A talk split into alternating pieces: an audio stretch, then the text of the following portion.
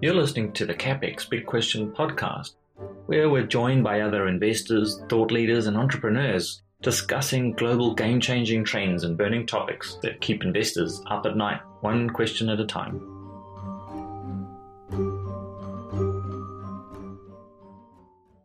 Maybe if we just start, Mark, with you know, for, for listeners that don't know who you are, your your you know incredibly fascinating background and how you got into this business. So I'll give you the, the quickest version I know, although I, I don't do quick very well. Um, but I actually went to school to be a, an architect, hated it, um, studied biology and chemistry instead, uh, found my way uh, into business school, took a job at an insurance company. The guy who was doing investments retired, so I got to take over the portfolio and um, start with fixed income, then went to work for an asset manager, equity side, and then kind of got the call to go back to the alma mater at Notre Dame to work in the endowment and did that for five years, was the number two guy, had the chance to come down to North Carolina, be the number one guy. They had never had a CIO before and you know, really built a portfolio from all traditional stocks, bonds, and cash to a portfolio heavy in, in alternatives, private investments, hedge funds, et cetera. And then uh, after seven years of doing that, back in 04, left to form Morgan Creek. Uh, today we're a registered investment advisor. We work with a handful of wealthy families and institutions. We run a couple of fund of funds, both in the private world and in the hedge fund world, and then dabble in, in a couple other things, specialty investment products. So, you know, kind of a circuitous route. I say my life is a series of happy accidents. So I didn't plan to get here, but uh, I do find that, that the science training was really good background for investing. Know, investing is all about forming hypotheses, putting in place an idea, then gathering data, testing the hypothesis, and if you make a mistake, reforming the hypothesis and and starting again. Very similar to deploying capital in our world. Yeah, it's interesting you mentioned that because you know the majority of people that come into this world go through finance degrees, and and that's quite a um, you know that's a world that concentrates a lot on theoretical economics, which for the most yes. part I think is broken, and it doesn't. You know, the one thing that years back, I read Soros's books. I, like, I mean, I read a ton of books, but one of the books that really highlighted for me, um, I think it was The Alchemy of Finance. And in it, yes. he talks about this concept of looking and being excited about things that you're wrong with so that you can basically you know the end result of that is something that's better than what you'd originally gone in with and if you think about a science that's what you do in science right you're, you're putting in inputs expecting a particular outcome, which is your hypothesis, and then you constantly reforming that hypothesis based on the reactions, whether you're putting in, you know, um, uh, particular chemicals into a test tube and expecting a, a, result, and then you don't get the result, then you you tabulate that and you you know retest. But there's this there's this very empirical um, process to actually finding the truth and that's not something that in traditional finance is actually dealt with at all. And it was it was kind of for me, it was something that um, I found extremely extremely useful um, in Soros's work as to how he goes about that process, and it's very different to what others do. And you know, you obviously have come from that scientific background. I think it's probably almost genetic now um, within you. Which yeah, I, I, I think I think you summed it up incredibly well, Chris. I, I think the the idea that um, you learn more from your failures than your success. In fact, one of my good friends, portfolio manager in San Francisco, says, you know, with every investment, we either get a little wiser or a little richer, never both. well, that's yeah. It's you know, like I was on a conversation just before this with um, with uh, a over in San Francisco, Brent Johnson, and he said, "Oh, you know, how things going?" And I said, "Well." You know, they're going really well, but I'm worried because that's not how things should be. It's unusual, right? everything yep. that I've and you know my all of my hypothesis, if you hypotheses, if you will, seem to be playing out, and that's just like I'm frightened because something's something's always wrong, and if I don't know what that wrong is, then it just makes me it, my paranoia levels increase. So right now my paralo- paranoia levels are pretty high um, because I'm making money. So it's uh, well, that's that's the opposite of the way most people are, right? They they actually let their guard down when they're doing well, and they get all paranoid and spend all their time, you know, um, lamenting their losses instead of learning from them and moving on. So you know, Soros has the other great line in that book, which is just a fabulous book. Um, that's not true. It's a terrible book, but it's a wonderful. Topic. You know, he's just he's yeah. not a very no, it's it's it's like chewing leather. You know, it's very tough. exactly. but it but has, it's worth yeah, it's, it's, worth it at the end of the it's day. It's so valuable. But yeah, I'm only rich because I admit my mistakes faster than other people. Yeah. You know, it's interesting. I do, you know, living out here in New Zealand, we do a lot of hiking. And I came across this gentleman just uh, a few months back, and he, he does sort of alpine, you know, ascents. And he gave me an interesting statistic. He said something around 83% of all fatalities don't exist or don't take place on the most treacherous terrain. They take place just after. And, because, and what happens is that you're going through this treacherous environment, and so your stress levels are high, your, your adrenaline's running, you're, you are as alert as you will ever be. And then yes. you then you then you transfer into an area that's not as, um, as stressful and not as precarious, and you let your guard down and you slip and you fall. Um, and and that's exact. That's just human nature. In you know whether you're hiking a mountain or whether you're navigating yep. you know, currency markets or whatever it is, it's it's the same human uh, you know emotion that is at play. So um, you know that's yeah. Um, but Very well said. Let's dive into it. So you know you and I have got um, I've got kind of, sort of differing views on some stuff, and I'm really keen to actually stress test some of these things. And one of the key drivers behind that is is the dollar, which then flows through into commodity markets, emerging markets, yep. and a whole lot of stuff. So, you, could you give me your thesis on on the dollar as it stands now? Yeah, you know, I have a I have a unique, maybe a lone wolf thesis on the dollar these days uh, everyone that I talk to, everyone that uh, bugs me on Twitter about it, um, seems to think the dollar's going higher. I'm in exact opposite camp. I, I think the dollar has peaked for this cycle. I think it's been in secular decline for the better part of two decades and about to enter the third decade of that decline. We've made three cyclical peaks. Uh, I think we just made the third one um, you know, sometime in the last year and uh, I think we're we're headed significantly lower. I think part of the problem, you know, relates to uh, the change of of the the petrodollars. Um, there's just you know going to be less of them at lower oil prices. I think the second is you know just the, the fall off in global growth and, and global trade.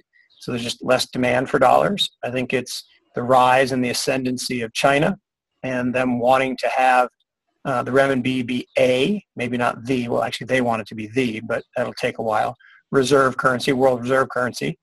So there are more countries now doing transactions directly in renminbi than, than skipping and skipping a step of converting to the dollar.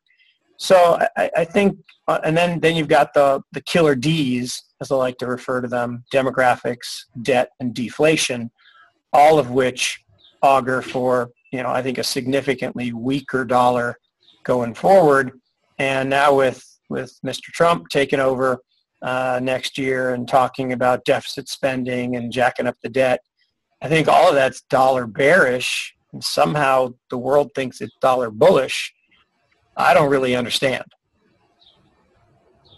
So the okay, so because we've had the debt situation, I mean, look, the the math of, for that has been etched in stone for a long time, and it hasn't yep. mattered to a certain and, and it, look, this isn't this isn't peculiar to the US. It's a it's a it's a developed world issue, right? Um, is the debt, debt overhang and how to actually you know resolve that in some shape or form. So you know traditionally one could say, well, that's pretty much bearish for both the bonds and for the country for the for the currency. Um, yep. But then I, I look at things and I say, well, we live in a relative world, right? And if you've, right. if you're a large portfolio manager, you've got a few billion to move, and let's just say you're going to move 10% of that, um, and you want it net settled now, um, you don't really have any, you know, on, on, a cash basis, you don't have any real options other than euro, dollar, yen. And, Correct. And that's, that's kind of a kind of keep coming back to that, which is, you know, sort of coincides with the fact that all of those three major players have actually been able to they've been able to do things that 15 20 years ago we would have thought unthinkable because they've all coordinated policy or to a certain extent they've coordinated policy so you know it's like if if if you know, joey does something and freddie does it and um, bill also does it then you know, you kind of have to stick with one of them. And you might not like what right. Joey's doing, but it's kind of a little, it's maybe not as bad as what Freddie's doing. And, you know, and that's really kind of the situation that I feel like we've had. I feel like that's breaking down. Part of it's this rising nationalism and patriotism and um, yep. and so forth, which is going to impact yep. that and fragment that market. And then the question that I have is how does that actually flow through? What are the knock on consequences of that? And you know, who do you go with? Is it Freddie, Freddie, Joe, or Bill, right? So it's a relative issue across those essentially those developed world countries of the eurozone, if we will, if we can just you know, put it in that bucket. Yeah. Japan. You, you bring up a really good point in that it's essentially a race to the bottom, and you know we know when a country becomes indebted, they really only have a handful of, of options. You can either grow and pay back the debt, you can default on the debt, you can inflate the debt away, or you can devalue your currency. And you know those are those are pretty much your options. And since growth is pretty hard to find in the developed world today, you know Europe's staggering around zero, Japan maybe one percent, and the U.S. you know sub two percent today, notwithstanding. Everyone excited about the 3.2, forgetting about the the sub 2% prints in first and second quarter. but if you think about this, you know, relativism point that I think you make that's very correct, um, you know, we know that the yen must devalue in order for them to have a prayer of, of solving their their demographic and, and debt issues. So they're going to start the race to the bottom. Um, so I guess that could be dollar bullish if I thought that the yen was going to be bearish. The euro, on the other hand, I think is, is less clear cut. I'm not in the camp of, you know, the euro is going to break up and the referendum on Sunday is going to usher in this, you know, disintegration of the EU and and the euro. But uh, you know, I, I, I am willing to acknowledge that uh, they they could want that currency lower because that's you know, Germany is the most mercantilist country on the planet. Everyone talks about China, but it's really Germany. And they sell so many cars and machine tools to everybody else, and they need a weak currency. So that's why they created the euro in the first place. I was just going to say that, that yeah, that's why they've been such a um, such a champion for the euro because that allowed them that entire. It was their sales platform.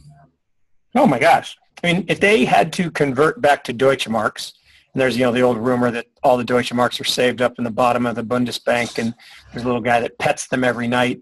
But if they had to convert back to Deutsche Marks, you know, it'd be 40% higher. Yeah. And suddenly you'd have a collapse in their whole economy and markets well, and it's kind of like at the moment germany's managed to be eating japan's lunch really you know that's kind of been the case for the last you know a decade or maybe a bit more and I look at that and I think, what would that have looked like if you didn't have the euro? And it would be even worse, right? So, you know, they're kind of hanging on to the euro. They need it. It provides them with that sales platform, and then it also gives them fairly low costs of entry um, in terms yeah. of of capital. So, yeah. But yeah, I'll let you carry on. No, no, it's it's my my play on words on the the old Eagles song over here in the states you know, Hotel California, the Hotel Cal, Cal EU Fornia. So check in anytime, you, or you can check out anytime you want, but you can never leave. but um, but I, I can also make a case that that you know Super Mario or not so Super Mario, depending on whether you like him or not, um, is running out of bonds to buy, and you know he threatened taper um, on July 8th, and the markets have really freaked since then. You know that's that's when rates started to rise globally.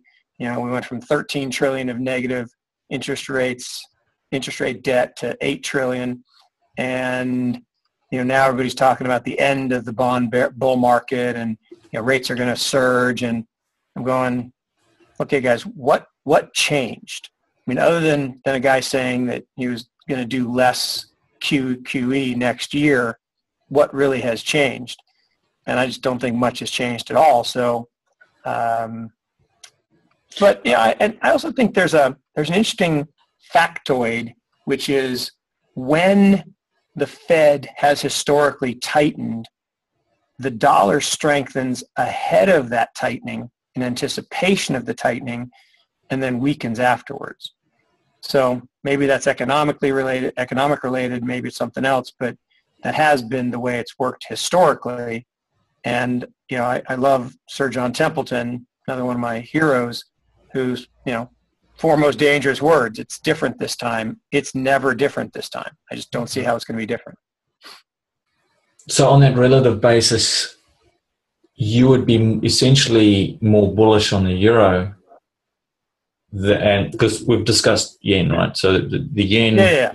You're yep. pretty much bearish on. You'd be basically bullish euro, um, and then I'm, bullish emerging markets. That's that's where, I, and this is where I, I think I probably come way out of bounds for most people is I think the whole world, at least all the people I hang out with, think that you know as soon as the Fed raises, all emerging markets crumble, the dollar strengthens, and every emerging market currency gets whacked. And I, I just see it differently. I, I think the growth is in the emerging markets. The demand for their currencies is going to rise. The um, you know, they have much better debt to GDP levels. They have much better demographics. And so I, I think there's a relative movement, again, keeping to your relativity point, which I think is really important, that, you know, we move toward a system where, you know, there is more renminbi.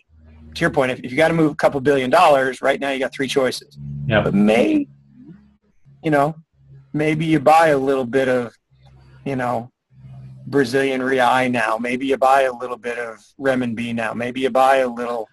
Of course, no one ever buys the the uh, um, ruble, but um, I don't know. I, I, it's it's probably still too early, um, which is part of you know one of my challenges is reining in my earliness because um, the euphemism for wrong is early. yeah, too true. So if you think about on a on a kind of um, portfolio structuring basis, you might have, let's say, you're a large, you know, money manager, and you just you're just managing um, money market funds or something like that. Yep. Yep. And you've got I don't know, fifteen percent EM um, currencies in it, and the balance is just development. You know, a bit of sterling and yen and yep. euro and dollars. Yep. Do you have any sense of um, that changing at the margin? So going from say 15 to 20 or 25 into you know some of these currencies like uh, the the you know, heck the South African rand. I mean that's down. That's been yeah. Um, I still think absolutely hammered. And you know, I, I'm, I'm I struggle with this because again, you're you know you're challenging me on my my big picture with with facts, which is the best way to challenge a big picture view you know, break down that hypothesis back to the scientific method. And I wish I could say with some conviction, you know, where we were headed. Is it 20? Is it 25? Is it 30? But it's, it's difficult.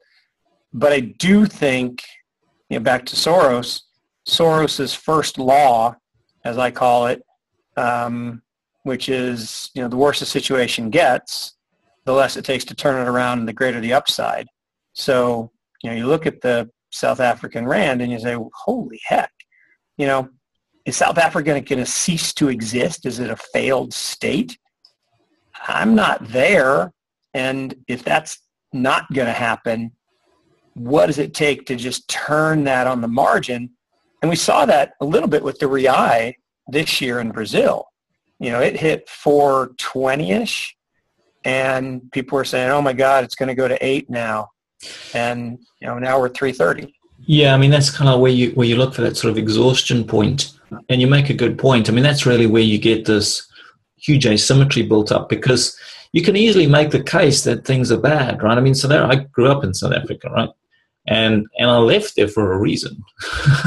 yeah, exactly. Um, it was, and it was a good move, but I'm also cognizant of the fact that you can have it's it's not just about direction; it's about the pricing of that direction. You know, so um, yes, and, and, I you know I get this a bunch because I wrote, wrote about this and you know the dollar index back in 14 when it broke, um, the renminbi, and you know a number of these things like the renminbi. We you know I was looking at the interbank market and that was showing a lot of signs of stress, and then really my my head trader came to me and said, "Look at this," and it was like literally sh- going short the renminbi, the the vol was I think it was about two and a half percent. So you look at mm-hmm. that and mm-hmm. you think you, you think to yourself, okay, yeah, I get it, it's a peg currency, but we've got all these issues coming up in the interbank market that are showing a lot of stress. So you know what? If we're wrong, we just roll. I mean, two and a half points, just it can move that much in a day.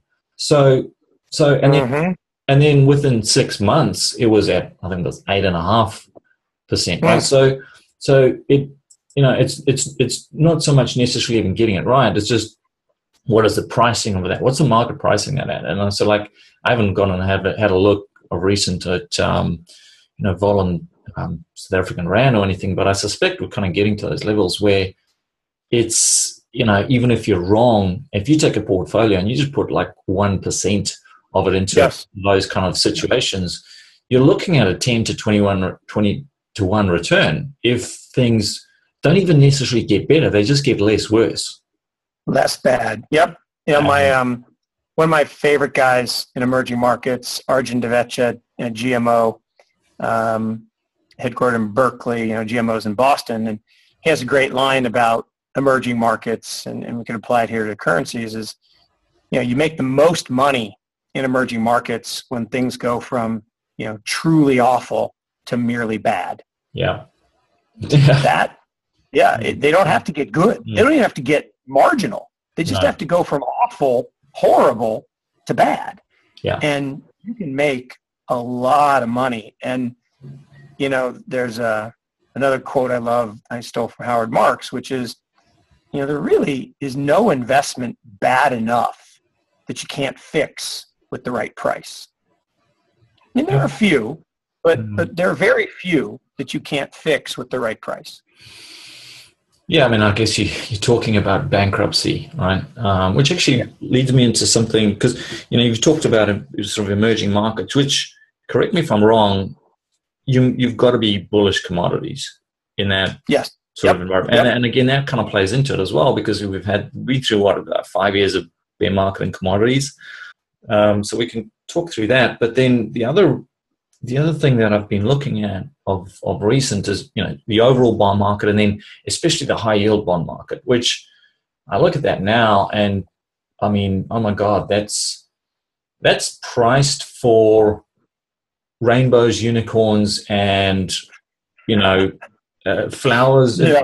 daisy roses, all piled on top, and and I kind of look at it's the it's the opposite of that, you know, going from terrible to less worse. It's kind of just this this extremely lovely situation, which if it just doesn't achieve, you know, as well as one expects, then the downside seems to me to be fairly enormous. And that's true also of, you know, low vol ETFs and land, which I wanted to come into. But oh, now you're going to get me started. I mean, Chris, this, this is my, this is my, my windmill to tilt at. You know, I, I, I think this is the most moronic thing I think I've ever seen in my career. I mean, to, to have a criteria where you pick securities based on the volatility of their price. It's, it's the epitome of reflexivity. The more you buy it, the lower the vol, which means the more you want to buy it, which means the lower the vol. and it becomes a self-fulfilling virtuous cycle. But when it turns and goes the other way, it becomes a vicious cycle that will take very many unsuspecting women and children and orphans and take their hard-earned money and destroy it. And, and the one I love to pick on is ExxonMobil, right? This company is an industrial conglomerate. You know, it's not just an oil company, it's an industrial conglomerate. For 40 years, four zero years, it never traded with a PE above 15 or below 12 because it's a cyclical business.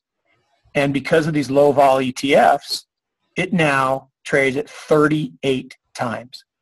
People just using one metric. I mean, I don't, I don't, quite frankly, I don't see a problem with trying to understand volatility, right? And, and, and using that sure. as part of your pricing. But to do it in isolation of everything else is just insane. It's insane. It's, um, look, I, mean, I have a problem with ETFs generally. You know, people like to call them smart beta, which to me is the biggest moron next to jumbo shrimp. Um, mm You know, beta can't be smart. It, it's it's it's impossible. Beta is dumb. Beta is rule based. Alpha is smart, and it's good marketing, and it's got a whole bunch of people thinking factor based investing is something new, even though it's not. Um, but what's crazy about it is how can it be intelligent to create a rule that buys things irregardless of their valuation. So I say, I want to buy an ETF. I want to create an ETF that buy that buys home builders. I'm going to buy home builder stocks. And I'm going to buy, and a new home builder comes out, and because everybody thinks homes are doing great, let's say they looked at the Aussie market lately or the Vancouver market lately, and they didn't know that it was just Chinese money, you know, pumping up prices. And they said, oh, I want to buy a home builder. And I'm willing to pay 40 times for this new IPO of a home builder. Even though home builders never trade at more than 12 to 14 times because they're cyclical businesses. Well, the ETF must buy that home builder. Yeah, it's it's mandated. It's yeah, yep, totally. So you know, this actually coincides in with there's an article I wrote about a little while back. You know, the death of hedge funds, the death of active yep. management, and we started this conversation talking about this kind of globally uh, central bank policy, which has been you know coordinated for you know pretty much since the GFC. And during that period of time, you've had this relative consistency, and it has made sense to go and and just basically portfolio allocate across a bunch of ETFs and be done with it. But you're taking an isolated period of history and, and just discarding you know hundreds of years of history, um, and then saying, "Well, this is it." To me, that's just it, it's set, it's a setup for a fairly catastrophic outcome. And oh, no, no, this, this is going to be catastrophic, and you're you're not being hyperbolic when you say catastrophic. It it is, and it's no different than what happened in the late '90s.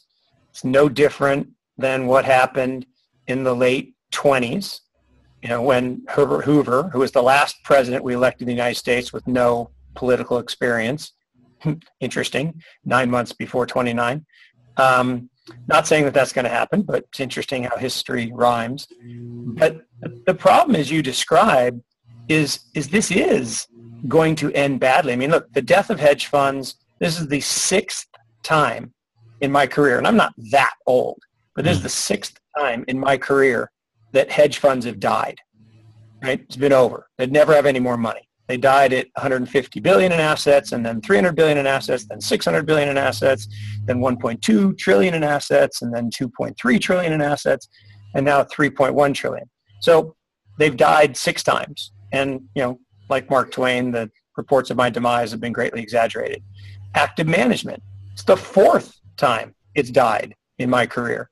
You know, most notably in 2000, first quarter of 2000, active management was dead. We set a record, all-time record for money into passive mutual funds. Vanguard brought in $260 billion in a single quarter. When was that surpassed? Last quarter. So it's not unusual. And it's a, what, but what is amazing, to your point of ignoring hundreds, plural, of years of history, for the you know to the exclusion of the previous five years, one thing we know about financial history is the next five years are never like the last five. They're always like the last 25 or 35 or 45 or 15 or 17, whatever. It's not like the last five. And it's because things are cyclical, you know, politics are cyclical and businesses are cyclical and people say, oh, well, you know, the, the Fed and the central banks have eliminated the business cycle. Really? So there's no more bankruptcies. Bankruptcies hit a new all-time high um, this year. Defaults, no more defaults. Well, defaults hit a new record high. Um, you know, high yield issuance. We had a record issuance four years ago. We know that four years later, you know, half of triple C rated bonds default. They will default this time too, because um, the banks actually like to get paid back. So, yes, this has gone a little longer maybe than expected, and yes, there have been plenty of smart managers. You know, I'd like to include ourselves in that that have had a really tough year this year because the short side has been really brutal. Um, but look, when one thing I know, and I know this for certain, and I'm not, you know, I'm not sure of a lot, although my wife tells me I, I act like I am all the time. but um, I am sure of this, that when you quintile out companies and you put the highest ROIC, highest ROE, most profitable companies in one quintile and the least profitable, lowest ROIC companies in another quintile, 95% of the time, the best companies will go up more than the worst companies. Unfortunately, 5% of the time, the opposite happens. And we're in one of those 5%. Yeah. The last one was 2000. We know what happened the next two years. I'm not saying it has to play out exactly the same way, although I tweet about it a lot, hashtag 2000.2.0. But I, I just think people who think that monetary policy is some magic elixir just haven't studied history. You know, we had zero interest rates in the 30s. We had QE in the 30s. And it didn't work then. We ended up in the Great Depression, and it took a world war to pull us out. So not saying we have to get to those extremes, but this is not new. And if creating wealth was as simple as printing money, then everybody would do it, wouldn't they? It's like we said earlier before, it's not different this time. And that's really what it comes down to, I think. Except what we've had this time is we've just had it, I guess we could call it extenuating circumstances that have allowed yeah. for things to perpetuate longer than one would have anticipated. Thanks very much for tuning in. To receive more great subscriber only information, go to capitalistexploits.at.